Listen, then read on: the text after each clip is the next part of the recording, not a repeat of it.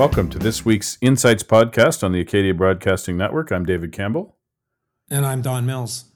Don, an excellent interview today with John Davis, the CEO of Qalipu Holdings, which is the economic development arm of the Qalipu First Nation in Newfoundland and Labrador. And I'm, I'm, um, I, I didn't really know the extent of that organization. They have 25,000 members. They represent Indigenous people from basically coast to coast in, in Newfoundland uh, and they're they're doing a lot of interesting things to foster economic development uh, for the f- indigenous population.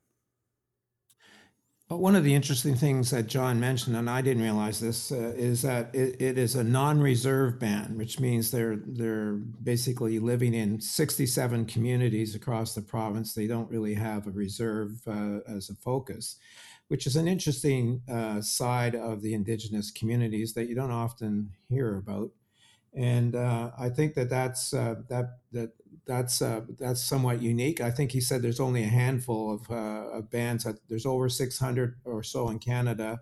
It's only a handful who are, are, are have this non-reserve status. So uh, we don't hear much about uh, um, these kinds of communities. the other thing that I think is really interesting is uh, he mentioned that uh, the bands have been mandated by the federal government to become more self-sufficient you know uh, without a lot of pressure on them but to, to get them to look at their own economic future uh, and take uh, control of it. Uh, what i got from this conversation is that this band has really done a good job setting the table for the future for, for their members and of course, uh, they, you know they've already uh, become self-sufficient in their own way uh, with their current revenue streams. But the big play, obviously, is resource development. Um, we we talked specifically about green hydrogen today, but he also mentioned mining, which is another big opportunity. Newfoundland is a resource-rich province, and and indigenous uh, people obviously uh, have to be part of any development of that resource. So it's it was a very interesting um, conversation. Yeah, we go quite deep into what they're doing around uh, green hydrogen and wind energy and that whole sector that's emerging in Newfoundland and Labrador. And um, you know, they're look taking a long term view. They're going to make uh, planning to make equity investments in in some of these projects and uh, and and provide uh, some governance and environmental oversight as well. So it's very interesting to see, and also indigenous workforce opportunities. So they have a lot of trades folks, um, and many of them are in Alberta. And uh, we didn't talk that much about that today, but the, the, there is an opportunity to bring some of those folks back if there's long term, good paying trades jobs in Newfoundland and Labrador. So lots of potential benefits. It's um, people say it's early days with green hydrogen, but uh, as as John mentioned to us, you know, World GH two, if that that's like very close to the to the the you know the um, capital investment decision. They're, they're going to break ground early in the new year if this thing goes ahead, and that's the first project of five. But it's not speculative. I mean, they're they're proceeding ahead at uh, at a rapid pace, so it is exciting uh, exciting opportunity. Well, you know, and we've talked uh, with other green hydrogen proponents. Uh, the challenge for all of them is the competition, not just to get the projects going because it's worldwide. The global uh, you know, competition for materials and supplies uh, is significant. The competition for capital, the competition for talent. You know, it's uh, it, the first in is going to have the advantage, and hopefully Atlantic Canada is going to be the first in. Like you know, we looks like we're on a good track right now. Um, question is, can we can we get there quick and and take advantage of, of that first in uh, opportunity? Okay, with that as an introduction, here is our conversation with John Davis, CEO Qalipu Holdings uh, from Newfoundland and Labrador.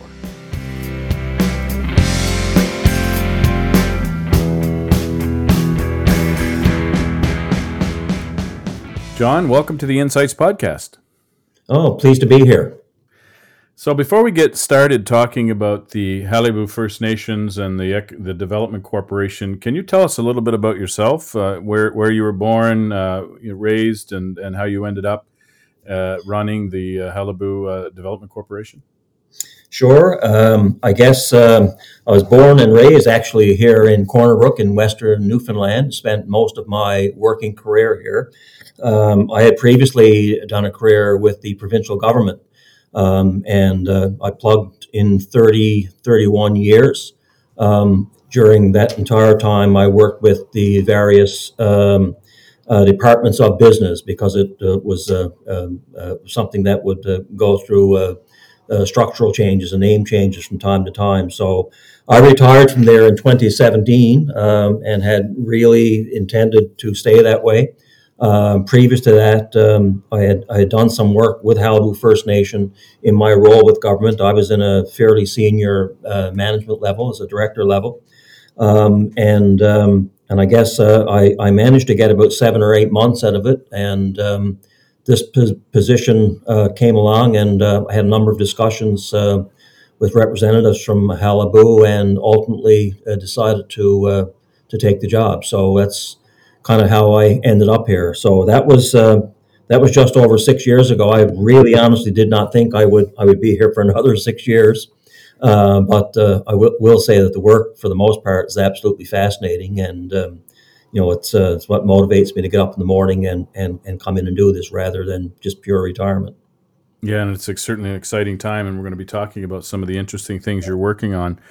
Um, but first, I'd like to ask you if you could tell us a little bit about the indigenous population and Mi'kmaq communities in Newfoundland and Labrador. Do you have a rough idea for us around the size of the population and how many communities?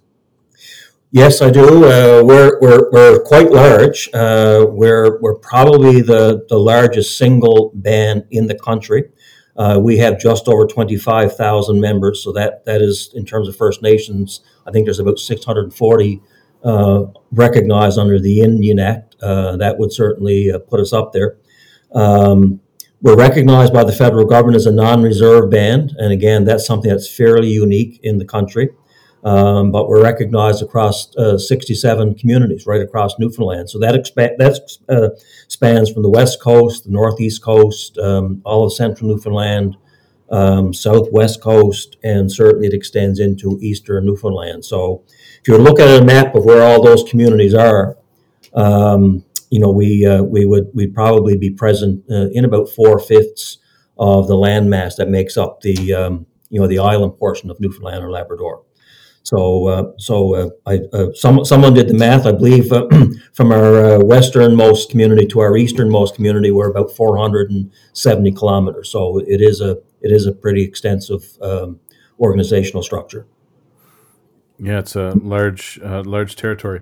Can you tell us a little bit about how it's governed? Uh, what is the relationship between the, the the the First Nation and the sixty-seven communities that you mentioned? Yeah, as I just mentioned, because of that uh, geographical spread, uh, due to uh, um, well, like I said, the geography, the numbers of, of members that we have, um, we're officially recognized in 67 communities. So what you'll find is that the indigenous population, in many respects, is embedded within the non-indigenous population. So some of the larger communities in the province outside of the city of St. John's, such as Corner Brook, um, Gander, Grand Falls, Windsor, uh, Stephenville, uh, are recognized as um, as indigenous communities. So that does not mean that we have uh, 67 um, uh, uh, smaller sub First Nations, you know, with, with band councils and chiefs and those kinds of things. That does exist, by the way, in some cases. Uh, but um, we're, uh, like I said, we're, we're largely uh, spread out in those 67 communities. And as well, I guess, like most other bands in the country, we also have a fairly significant, you know, part of the population that exists elsewhere across the, the province and even outside the province. I guess in terms of uh, our governance, um, we uh, be, because of those unique features, uh, we have uh, one chief, of course. We have two vice chiefs, one for Western and one for Central Newfoundland. Uh, we have nine ward councillors. So we elect our councillors uh, again, subject to geography.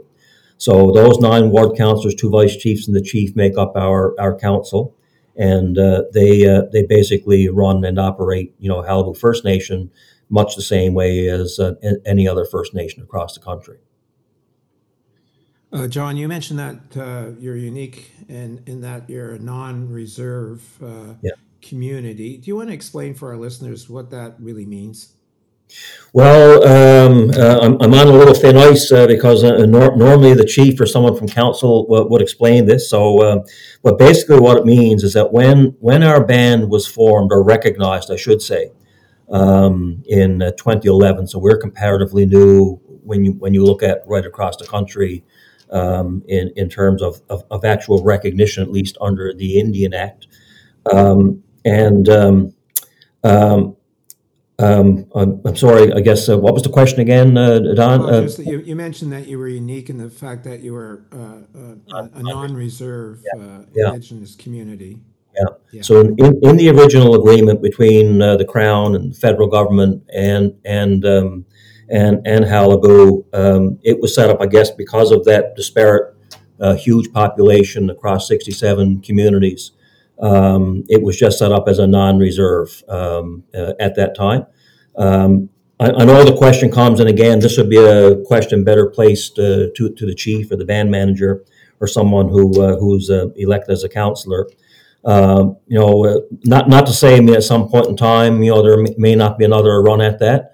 Uh, but right now, I think I think there's about four or five, from what I understand, non-reserve bands that are set up in the country.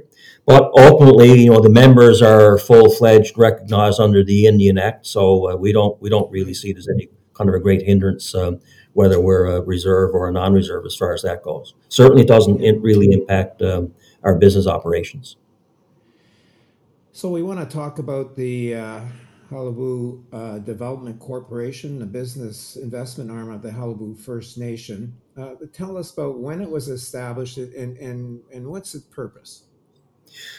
Well, it was established uh, in 2011, uh, essentially just at about the same time that the band itself was formed. Uh, as you may be aware, um, all First Nations across the country are mandated by the federal government to become self sufficient to the degree that they can as quickly as they can. So you will find that virtually every every uh, First Nation or band across the country um, either has some kind of a, a, a division uh, or a branch of their First Nation or a full uh, ECDEV uh, corporation uh, like we have. So we've been around since 2011. Um, it was uh, at that time it was called the Qalipu Development Corporation, and it was established to seek out new commercial opportunities as a way to increase our own source revenue. So uh, that's that's our mandate. We've gone through a few changes since then um, um, changed our structure a little bit, but essentially the mandate has remained the same. Um, right now, Qalipu Holdings, um, we're a small group of companies. Um, uh, we have um, our, uh, I guess, most prominent uh, company is Mi'kmaq Commercial Fisheries. and so between Qalipu Holdings and Mi'kmaq Commercial F- Fisheries, at the present time, we are self sustaining. We generate enough revenue to uh, pay our bills and keep the lights on, those kinds of things. So we're, we're quite happy about that. Well, that happened over a pretty uh, short period of time, so congratulations. Uh, uh yeah, well, you know, interestingly enough, um, um, uh, we, we, we reach out and, of course, talk to other bands across the country because they've been around so long just to find out, you know, um, uh, you know what, what are what are the, the you know the, the right ways to do things? What are the pitfalls to avoid? And you know i have spoken to um, similar organizational structures where you know they went 35 40 years and didn't make any money before they became right. self-sufficient. So again it is something we're, we're pretty proud of so, can you give us uh, some examples of the companies and the projects that you're working on? Uh, and, and, we're not not on the green uh, hydrogen sector because we want to talk that about that later, but the other ones that you're currently involved in. Yeah, well, yeah, there are there are a few examples. Uh, I, I, just mentioned Mi'kmaq commercial fisheries. Uh, we we consider that to be our kind of mainstay um, revenue generator. Um, that uh, that that enterprise, we own presently about 16 licenses. Uh, we own one, a fairly significant vessel as well. Uh, she's a 60 footer. Um, and um, I guess what we've been doing the last uh, several years while the price of, of, of, snow crab was really high, we've invested significantly in acquiring new quota, and we've been, we've been quite successful in that uh, as well. So, um, so our, just generally with our our fishery, um, that's quite a lucrative uh, kind of an operation for us. I guess kind of as a subset of that, uh, one of the things that we've also done, um, you know, uh, sealing was always a really large industry, um, and it was certainly uh, is something that uh, you know is part of the cultural uh, makeup of many First Nations right across the entire country. and not just Qalipu. So um, one of the things we did about three years ago, we partnered with an existing um, uh, producer, I, I, guess, of seal oil, and we launched our own brand of uh, seal oil called Waspu. Uh, which is uh, done in small capsules. We sell them at 120 and 240 bottle um, sizes. Uh, initially, we knew we were going to have to take the long term view in terms of the profitability of, of that aspect of what we do. Um, right now, uh, we, we sell online and we do pretty well with that right across the entire country. Uh, but we knew that uh, primarily one of the things we wanted to do with this product was really open up international markets. And you may you may know uh, seal and seal products. Really, there are numerous international prohibitions that exist. Most of those companies that have banned it in some way, shape, or form also have indigenous exemptions. So we've been pursuing um, um, trying to place this in international markets where there's a strong demand for the product, uh, but also have the indigenous um, exemption. So, uh, so I guess really we spent the last three years. Uh, it really had to do with take a long term view of this. Uh, we've had some success in places like Taiwan and China and Hong Kong. Um, and there's some other um, Asian markets uh, where we're very hopeful the next year or so.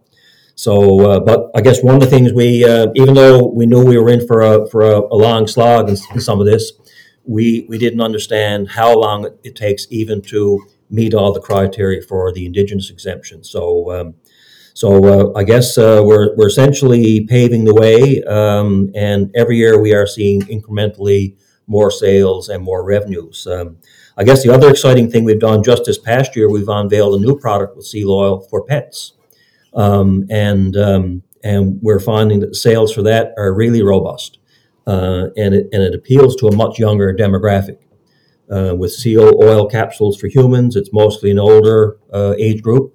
Uh, with with pet oil, uh, that's that's mostly um, people in a much younger demographic. So uh, essentially same product branded and marketed differently, you know, and um, and uh, like I said, penetrating two different uh, consumer markets.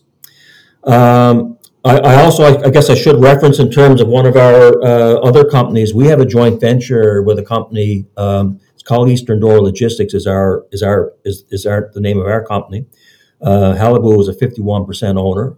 this is a um, fairly large transportation logistics company that's based out of Buffalo, New York. Um, initially, when that company joint venture was formed about six or seven years ago, it was to seek out opportunities in the aerospace and the defense industry because we were seeing a lot of work coming to Atlantic Canada for the um, for the naval frigate pro- program, for example, over in uh, in Nova Scotia. So uh, that's a that's a company that um, uh, we um, uh, we, we haven't seen a lot of activity in the uh, in the in the naval uh, contract business.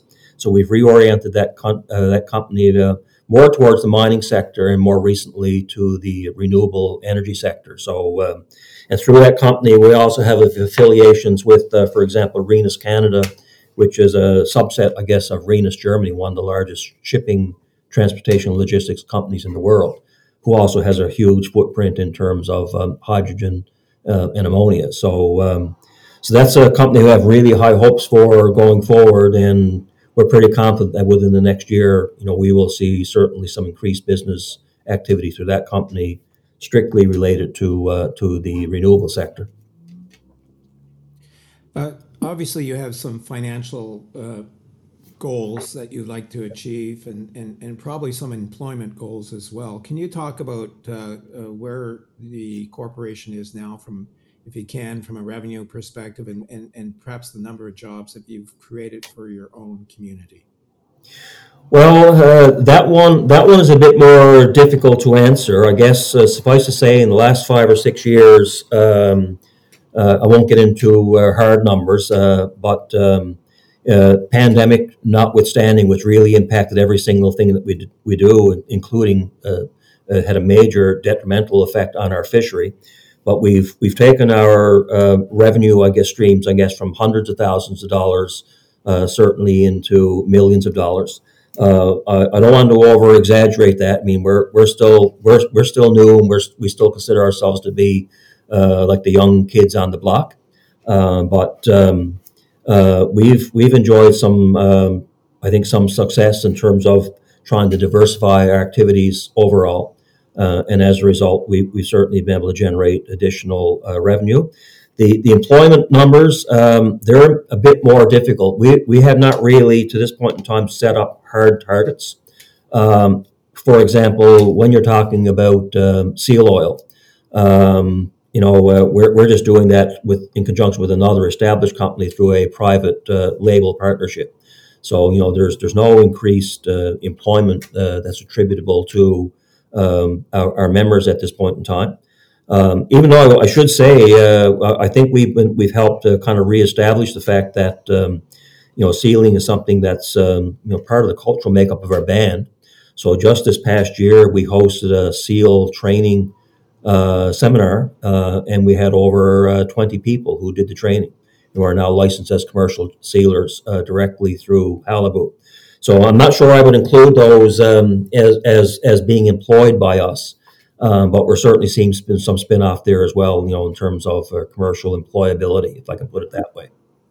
Right. But uh, I guess, uh, Don, if I can also reference go- going forward um, with some of the larger scale things, we, we've really seen the last four, five, six years is kind of setting the table um, for, for um, and of course, um, about two years ago, no one had really heard much about wind energy and hydrogen, certainly not in, in this province.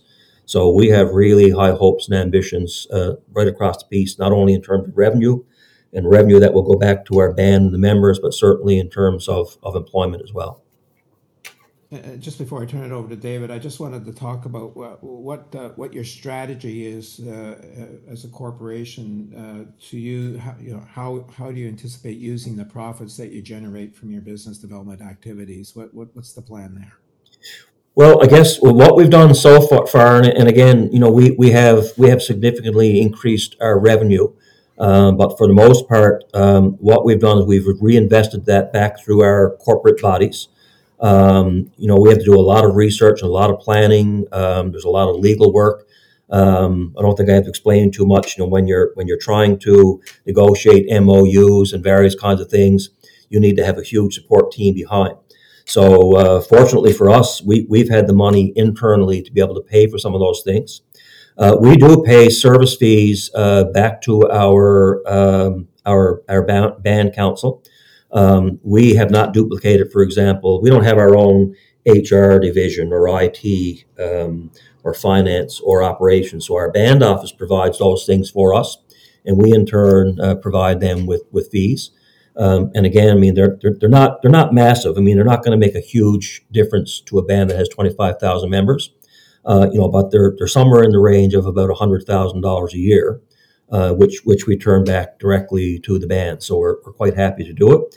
But I guess the larger question, and it's something we spent quite a bit of time talking about internally, is that, you know, when, when we do get to the point where we are generating significant profits, um, uh, any, anything that we don't reinvest to create new opportunities or more employment directly uh, will go back to our uh, our band. So um, um, everything stays within within Qalipu First Nation and is used to support uh, band member programs and services and those kinds of things. And that's been that's been our strategy right from the very start. So, John, now we want to talk about the green hydrogen and wind energy opportunity in the province. This is an exciting new opportunity. It's not just one project. There are five different projects uh, at various stages of development. And as you and I have talked about before, some of those are looking very, very promising. So I guess the first question I would have, have for you is we're seeing green hydrogen projects emerging all across North America, some in Europe and, and Asia. What, in your opinion, you've been pretty close to this, uh, what, in your opinion, makes Newfoundland and Labrador a good place for the development of green hydrogen? Well, um, uh, there's a whole number of elements, I think, to to to that question. Uh, first and foremost, just the size and scale of what, what's going to take place here is almost mind boggling.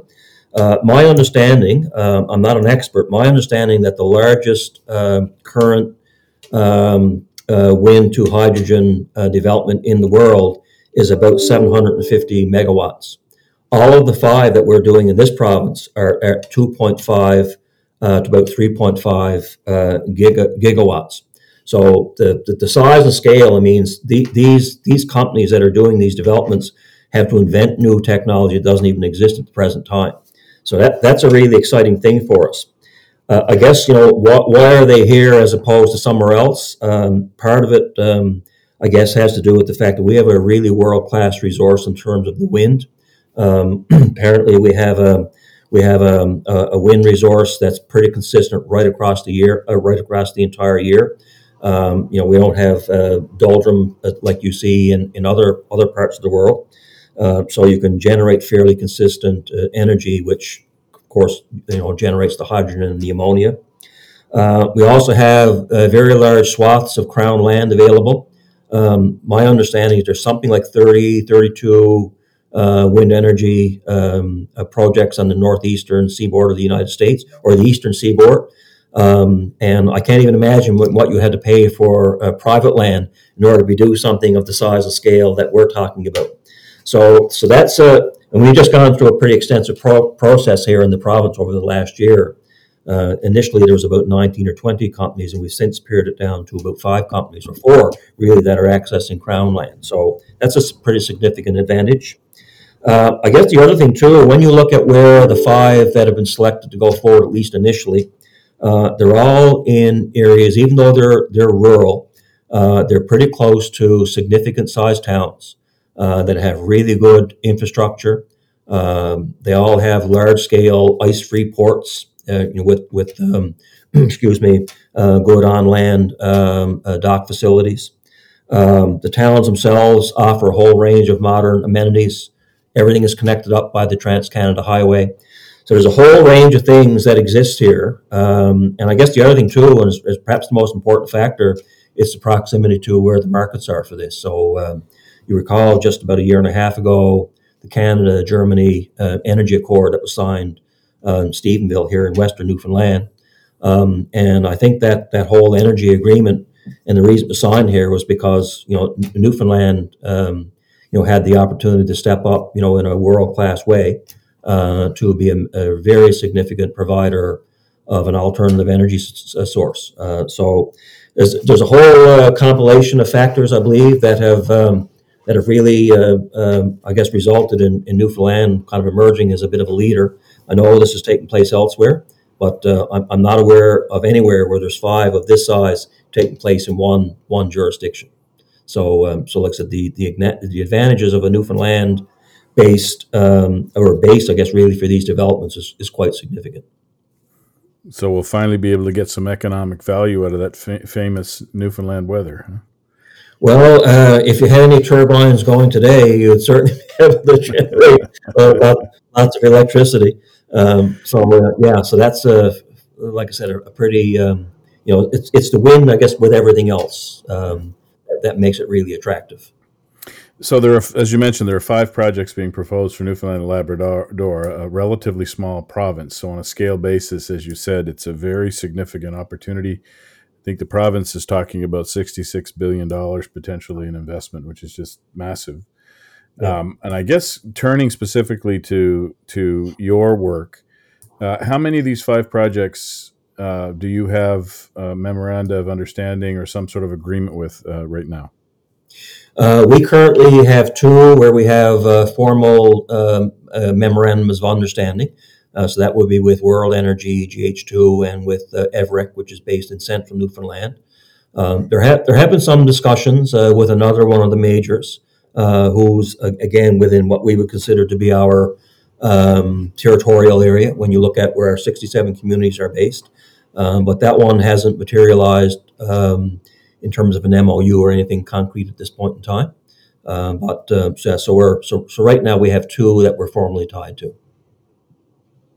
So tell us about what you're trying to um, um, seek in these agreements. Uh, what, what's your ultimate uh, objective? Well, uh, I guess uh, we, we one of the things we've done is we've we've looked fairly extensively across the country to find out, you know, what are what have others who've gone before us done, um, and um, uh, surprisingly, there there are some you know that have that certainly delved into uh, you know, wind and hydrogen elsewhere. But just in terms of large scale developments, you know, we've, we've been trying to uh, determine like, you know, who, who does it really well and who has done it, you know, uh, less well. So that was invaluable to us.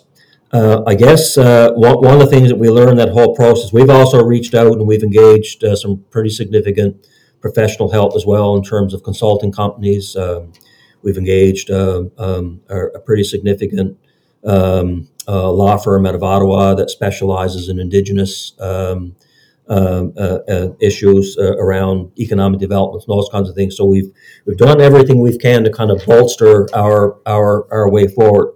So really, I guess what we're looking for uh, is a really broad range of benefits. Uh, we want to be involved at every level, including the planning phase, the environmental assessment phase, construction, all the way through to operations. So, uh, so we certainly see ourselves being involved with these projects, you know, for the lifespan which right now is somewhere around 30 to 35 years once they're once they're operational.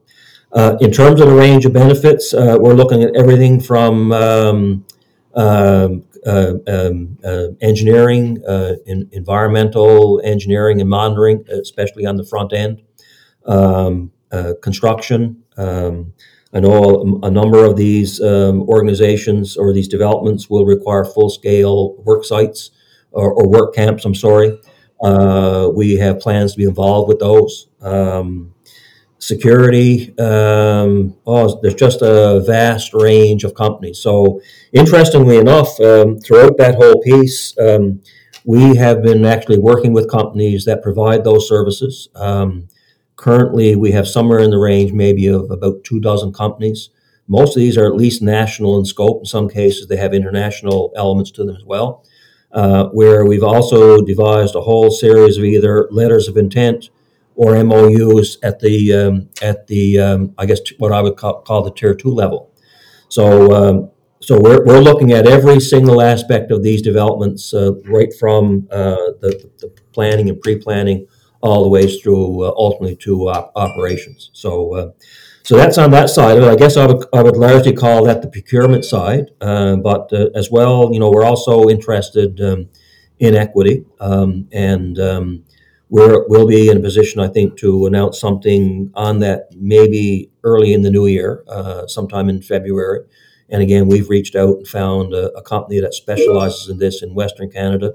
Uh, who will probably partner with us? And again, we'll be we'll be in a position to say a little bit more about that uh, early in the new year. Uh, but um, I guess one, one of the things that, that we constantly try to do here with the Qalipu Holdings is to understand what it is that we don't know um, and to try to um, you know bolster our, our own capacity with pro- professional expertise and wherever we can find it. Um, so we've we found that that works uh, really well for us. You know, we've we work with um, BDO Canada just in terms of general business planning. Um, uh, like I said, we have a, a, law firm, Gowling, actually out of Ottawa, specialize in indigenous, um, um, you know, land claims and those kinds of things, um, and um, really just to advise us in terms, you know, what our, our rights are in terms of asserting rights around um, these kinds of major projects, not just in wind energy, but mining and other things as well. So, so they've been very helpful to us. So so at the end of the day, uh, like so, we're, we're looking at we're looking at everything from where we are currently all the ways through to 30, 35 years down the road. We still want to be involved with these projects. Um, if I if, if I could add something to that as well, you know, um, we're we're not just asking the companies to give up something or pay us royalties or fees or or whatever. Uh, you know, with all of these other companies that we're dealing with, I mean, we're very serious about being full fledged partners. And we think we can bring some really strong capacity to the table for the major tier one companies. The, the, uh, and again, um, you know, both in wind energy and mining is going to be another huge sector in this province. Um, um, you know, we've we've partnered with a company that does professional uh, human resource recruitment and training uh, called Dover Group. They're big in the oil and gas sector. Now they're transitioning over into uh, renewables. So that's just one example of the kinds of companies that we've been dealing with for the last 12 to 18 months to bolster our own capacity, but to also offer to these large companies a, a service that they're going to require. So, um, so uh, like I said, we're, we're, we're involved just with every aspect, uh, or we hope to be at least, uh, with these companies as they as they go forward and roll into high gear. Yeah, not that long ago, we did a podcast with uh, an Indigenous leader uh, in BC. It was called the BC um, Alliance, I think, and I don't know if you're familiar with them, but they, I think they were in the natural gas and uh, Okay, yeah. field, and uh, they were very proactive in, in, in reaching agreements with various companies, uh, uh, mainly around, I think, uh, um, pipelines, if I'm not mistaken, David, right? And um, they were a pretty good example, and you probably know all about them anyway. Uh, so, so I'm not going to ask you how much equity. That's probably confidential. But um, uh, Yeah. what about the other opportunities? You mentioned it a little bit, but these are, these big projects are going to create enormous supply chain opportun- opportunities.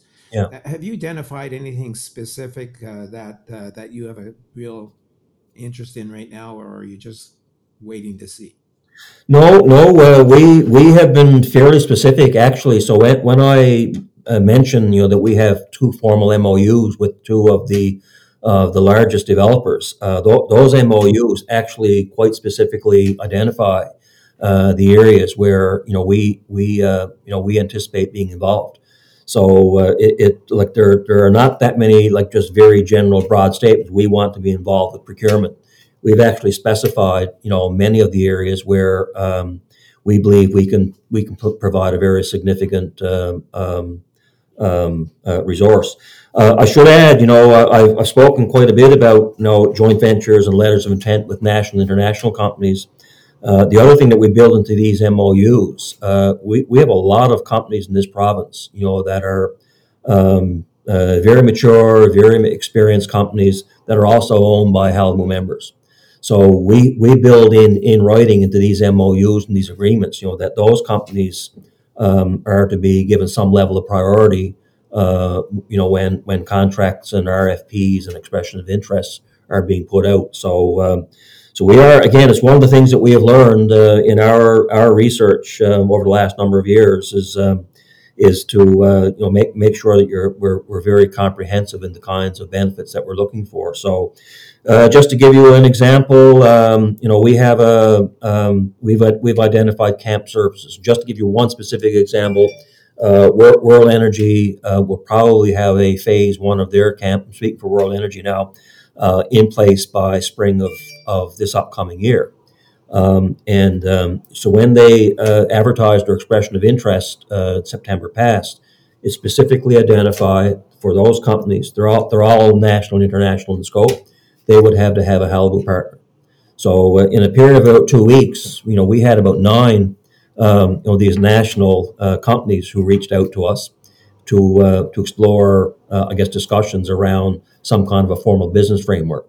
So, so those are the kinds of things that we have really uh, focused on, um, and um, they will provide huge opportunities for our members in terms of employment, and they will also provide very significant revenue streams back to us as well. So, uh, and you know, and we think that uh, we think that the major developers will also uh, receive significant benefit from having uh, an indigenous partner, you know, involved in these things. So, uh, I think I've already mentioned some of them. Um, construction site development. I mean, those are going to be massive contracts, uh, um, not not only for the for the uh, hydrogen and uh, um, the uh, um, ammonia plant. When you're looking at you know something in a range of 250, uh, 300 turbines, they all require considerable amount of construction uh, as well. So, and then and then there's a, a ancillary. If if we're going to be involved with construction, what about heavy lift?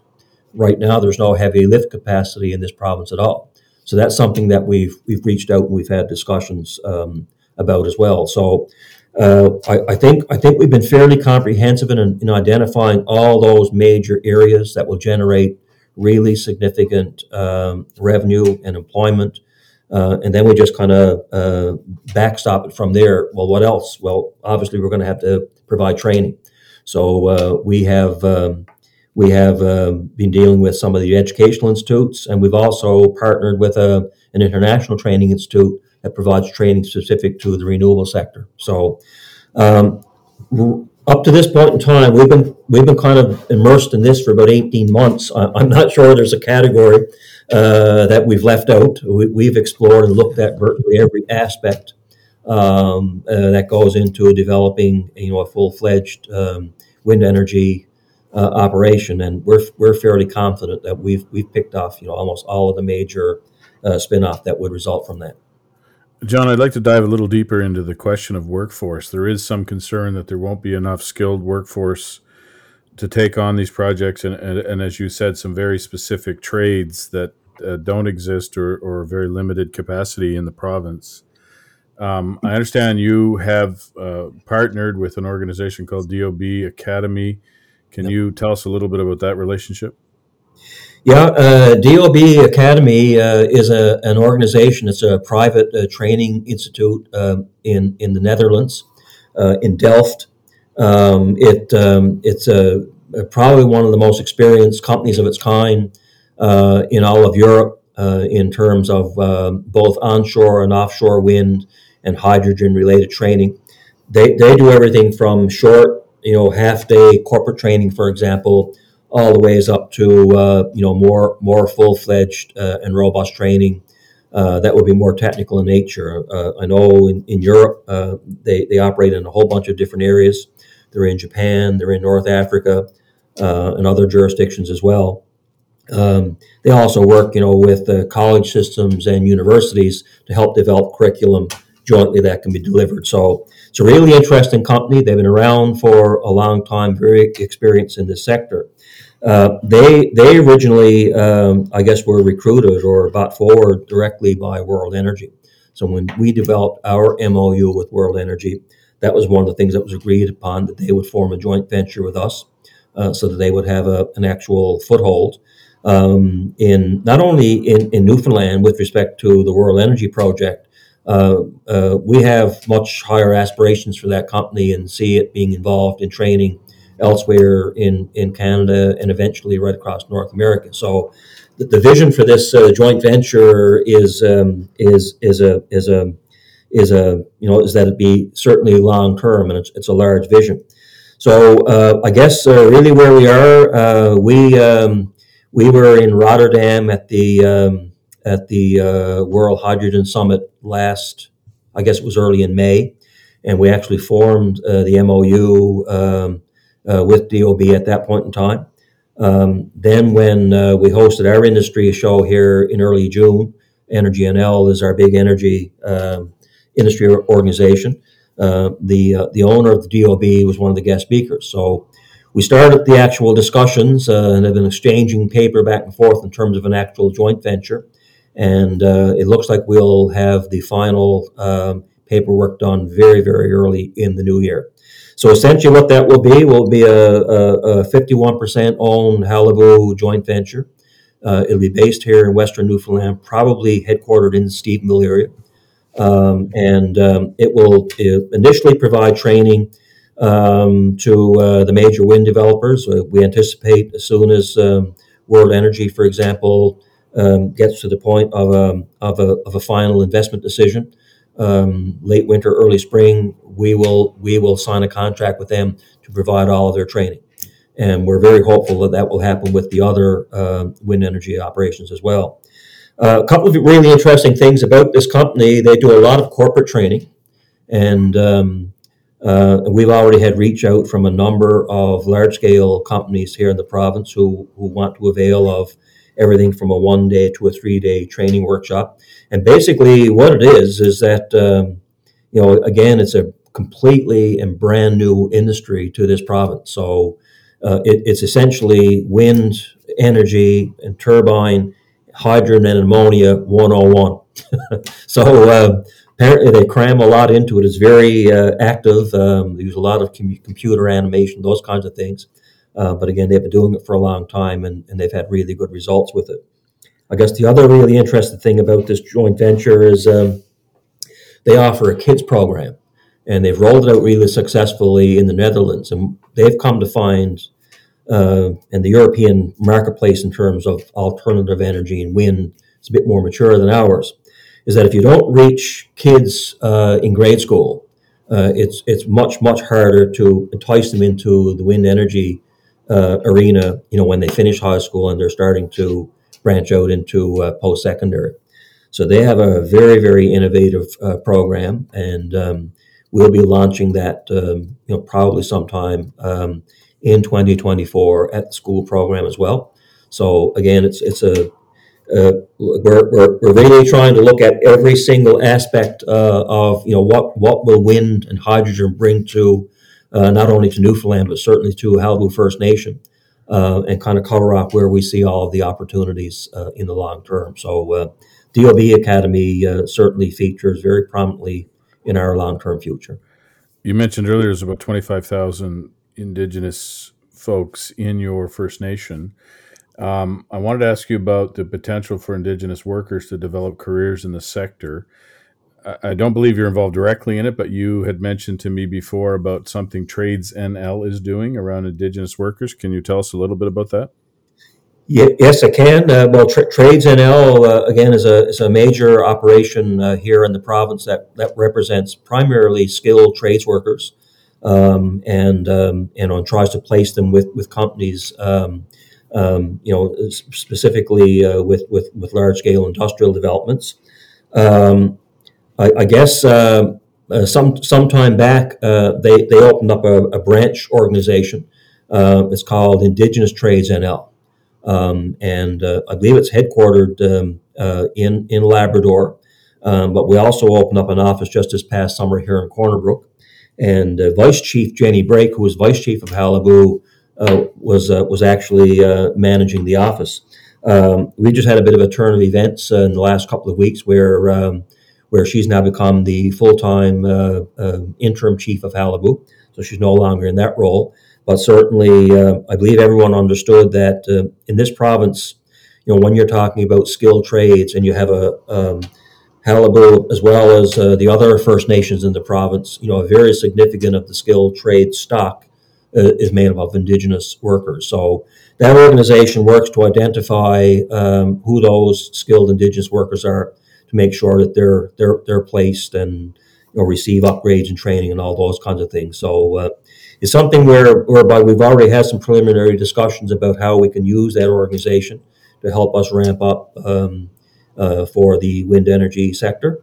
And uh, you know, the, the, the when, when you just look at size and scale, uh, we've done we've done you know five or six major oil and gas developments in this province over the last four years, and you know they're they're enormous in their size and scope. Uh, but um, you know, r- right now we're looking at uh, these five wind projects, you know, totaling somewhere around sixty-five to seventy billion dollars in a much more compressed time frame, and in some cases they're going to be moving forward concurrently. So you know there is there is some concern about you know are are we going to be able to find and generate the skilled workforce to be able to work on all these sites at the same time.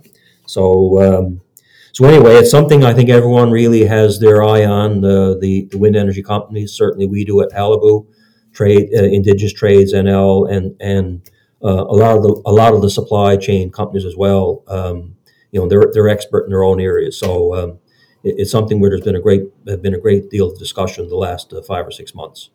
There's another group called EcoNext, and I'm sorry to put you on the spot. And I know it's not oh, affiliated with Qalipu, but I wondered if you could just give our listeners a little a little view of what EcoNext is actually doing to help address the workforce demand. Yeah, uh, e- EcoNext is, uh, uh, I guess, our province's environmental industry uh, association. Uh, so it's uh, headquartered in St. John's, been around for, for quite a while um, does really excellent work. So they're on the they're on the cusp or the forefront in this province of help, helping with that green transition right right across the the industrial space.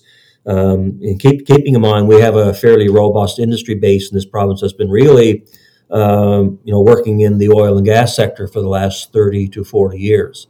So there's a there's a there's a large volume of transitioning from that industry into the green space. So, so EcoNext uh, offers a whole bunch of things um, in terms of training and and, and whatever um, um, workshops uh, to facilitate that. They've they've jumped fairly quickly uh, onto the um, uh, the wind energy, um, uh, I guess, activity that's taking place here in the province. So one of the things that they have done, I hope I'm not letting the cat out of the bag. Um, you know, they they're already um, uh, engage with some pretty impressive consultants, and they're looking at where are these critical skills gaps here in the province. Um, so um, um, you know they're they're dealing again with the, the, major wind companies, uh, all the supply chain companies, um, like I said, the um, the, uh, the the company that they have engaged is doing the research. You know, is quite adept at this, talking to the various levels of government, uh, the training institutes, indigenous organizations, um, and our college system, and of course our university system. So uh, I'm, I'm I'm actually on on the, that committee. Uh, uh, but I'll, I'll, let the organization speak for it in more detail. But you know, they're they're taking a pretty comprehensive approach in terms of where are we now? Where do we have to be in fairly short order uh, in terms of wrapping up our own industrial trades and professional trades, uh, skills uh, development, and um, you know, I, I guess in 2024 they'll they'll be coming forward with some news in terms of what the findings were. So it's pretty pretty interesting organization.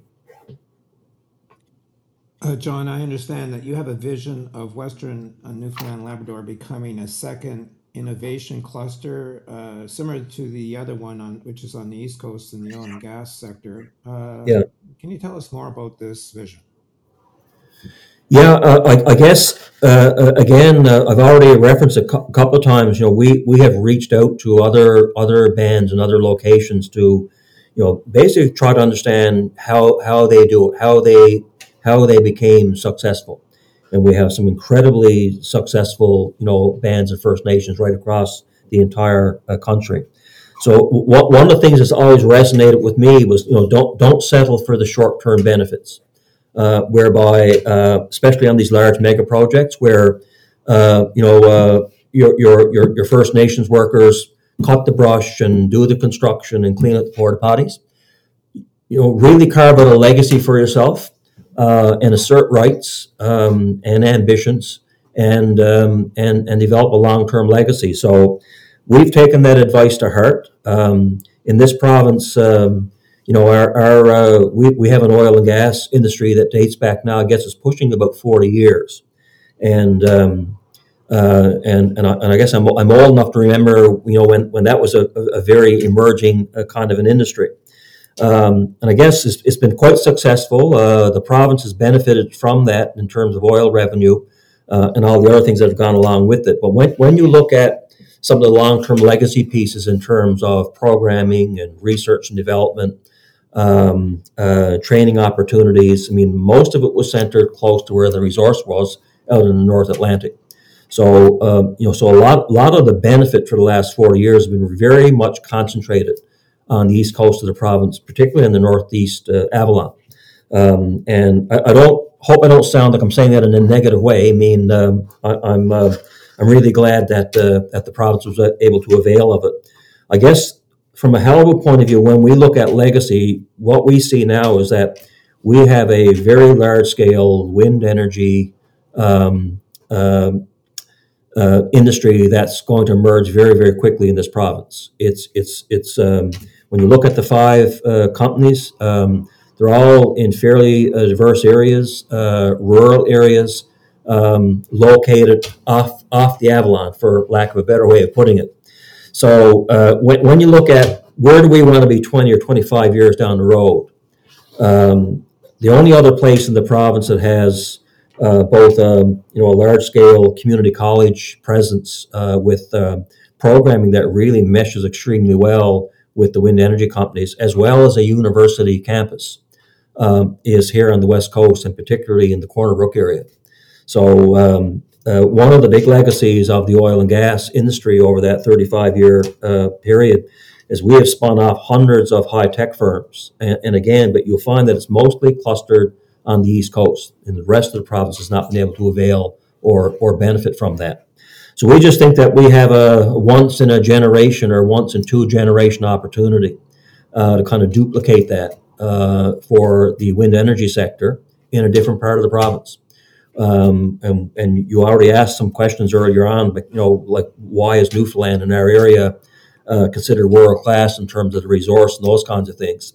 So if, if you extend that, uh, that, that thinking, you know, we, we could have the advantage in this province of having two very high end innovation clusters, um, you know, that are over time spinning off uh, high tech companies um, based on investments in research and development spinning out of our um, our educational institutes.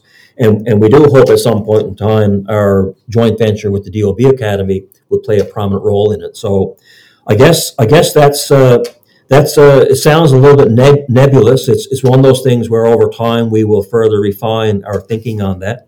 So uh, what we've been doing is talking to some of the organizations and the uh, the educational institutes, for example, um, the industry. You know, um, you know, how can we all kind of combine and come together to make that uh, dream or vision become a reality? Um, and um, so I, am I'm, I'm very hopeful that it will come to fruition because uh, it would it would certainly be a game changer.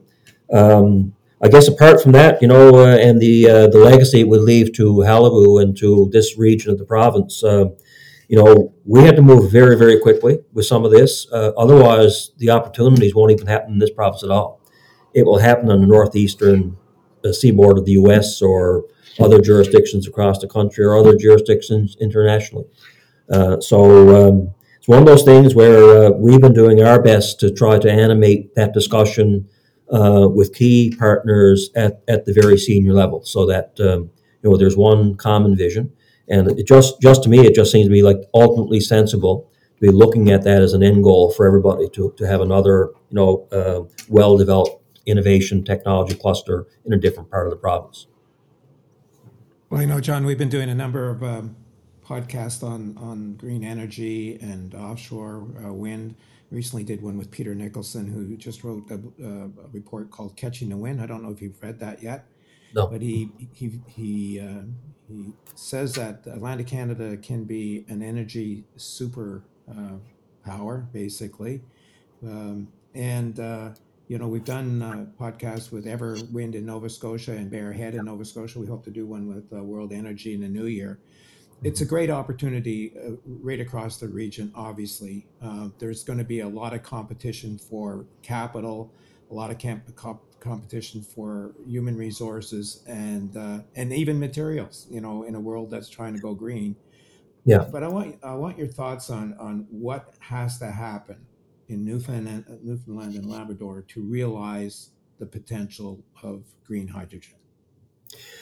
Well, you know, uh, uh, it, it's a really interesting question, um, and, and, I personally, I guess, given some thought uh, to it, uh, and certainly discussed it with, with others within within our Qalipu organization.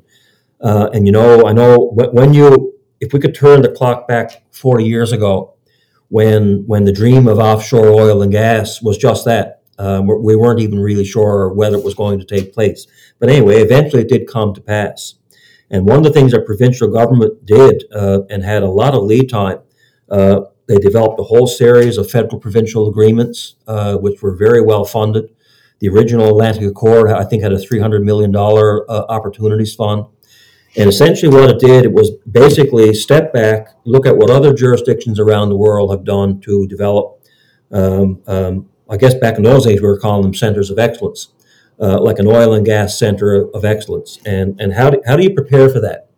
Um, so uh, so a lot lot of that funding and a lot of that uh, thinking that took place at the time uh, even got down to the municipal level you know, if we're gonna if we're gonna start to, you know, we're gonna have these mega projects and all this revenue coming in, how is it going to impact, you know, certain economies on the Northeast Avalon in terms of social issues and education, and uh, certainly with respect to training and R and D.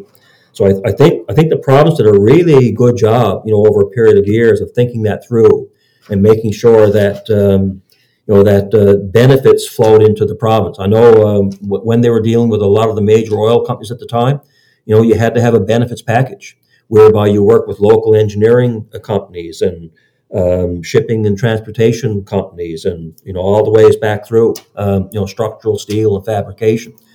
None of our companies back in those days was ready uh, or at the level uh, to be able to participate at that level. So a lot a lot of this uh, capacity funding was used for them to upgrade and and to be ready for when those opportunities did flow through contracts and whatever. So uh, you know, we weren't successful in every case. I mean, there was still work and stuff that was done elsewhere, you know, in uh, in in Korea and, and in Norway because of specialized expertise. But I think we've done a pretty good job of kind of building up that capacity. I guess that's the one the one thing right now that, that I'm, I'm not really seeing at, at any level of government is, is anyone really planning uh, for where uh, and what is going to happen with respect to uh, renewable energy development in this pro- in this in this province. The, the, only the one thing we have kind of as a disadvantage going against us is that it's going to happen much much quicker. So we don't have five or six or seven years of lead time to think these things through, find the resources to implement them. So uh, if, if there's one thing that we need to do, you know, there has to be a much higher level of collaboration, um, you know, amongst all the parties. Because at the end of the day, I mean, uh, I don't have to tell you, industry uh, works in a very logical fashion. If they require something and it's not available, they will go and find it, um, and um, wherever it is. Um, and some of that will probably happen anyway, but um, the more that we can do to kind of try to pick off like what those kinds of opportunities are and build our own local capacity, um, you know, the more the more the benefits will flow back to our province and certainly back to Qalipu First Nation, which is my primary concern. So, um, you know, there's only certain things we can do as a First Nation on our own. We can talk about this and we can animate and we can, you know, present in forums and workshops and those kinds of things. But at the end of the day, you know, it's our, um, you know, the elected representatives have to uh, kind of grab the bull by the horns and, and really do that long term planning. And you know what? It, it may be happening. Uh, I'm, I'm, not. I'm not really um, um, um able to say for sure. You know uh, about what's going on behind closed doors, but I guess to this point in time, I haven't really seen a huge amount of uh, evidence to that fact. So. Uh, I guess that's that. That would be my final thought on that on that topic. I mean, if, if we don't, if we don't, you know, as a an entire province kind of step up um, and look at where those opportunities are and prepare for them. I mean, they they will happen elsewhere, in which case, collectively, we'll all have lost significant opportunities. That's an excellent point, John. Uh, just one last question: um, Do you think the sector could be a game changer for the First Nations and Indigenous population uh, in Newfoundland and Labrador? Uh, I, I, think so, and and of course, uh, I've only been really focusing on on Qalipu. Uh, but you have our uh, you have the Miawpukek um, um, First Nation, and I know they have significant uh, involvements of their own in in this sector. Um, so, um, um, and of course, you know, we're going to see not just in wind, in in the entire green economy. We're going to see major developments take place when you look at what's going to happen in Labrador with respect to electricity. Um, you know that that whole notion that Newfoundland could be a world leader in terms of a, of an energy hub. I mean, it, it certainly can come to pass. Um, so, um, so in, for, for for Indigenous populations, there is absolutely no doubt. We look back ten years from now, certainly twenty years from now, we'll be able to kind of point, you know, to this time frame and say this is when this is when things changed for us in a very positive way. Yeah, and as you mentioned earlier, the possibility of mining and projects critical minerals projects that are needed for the uh, the energy transition. So, John, thank you today for joining us on the Insights podcast. We wish you all the best uh, mm-hmm. as you pursue economic opportunities for Indigenous people and for the Qalipu First Nation uh, in Newfoundland. Absolutely, I'm. Uh, I was really happy to be with you guys today. I love talking about this story. You've been listening to the Insights Podcast from the Acadia Broadcasting Corporation. Follow the show and listen to past episodes on your favorite podcast platform, like Apple or Spotify. If you've enjoyed the show, why not recommend it to a friend? Don and David will be back next week with another deep dive into some key issues in Atlantic Canada.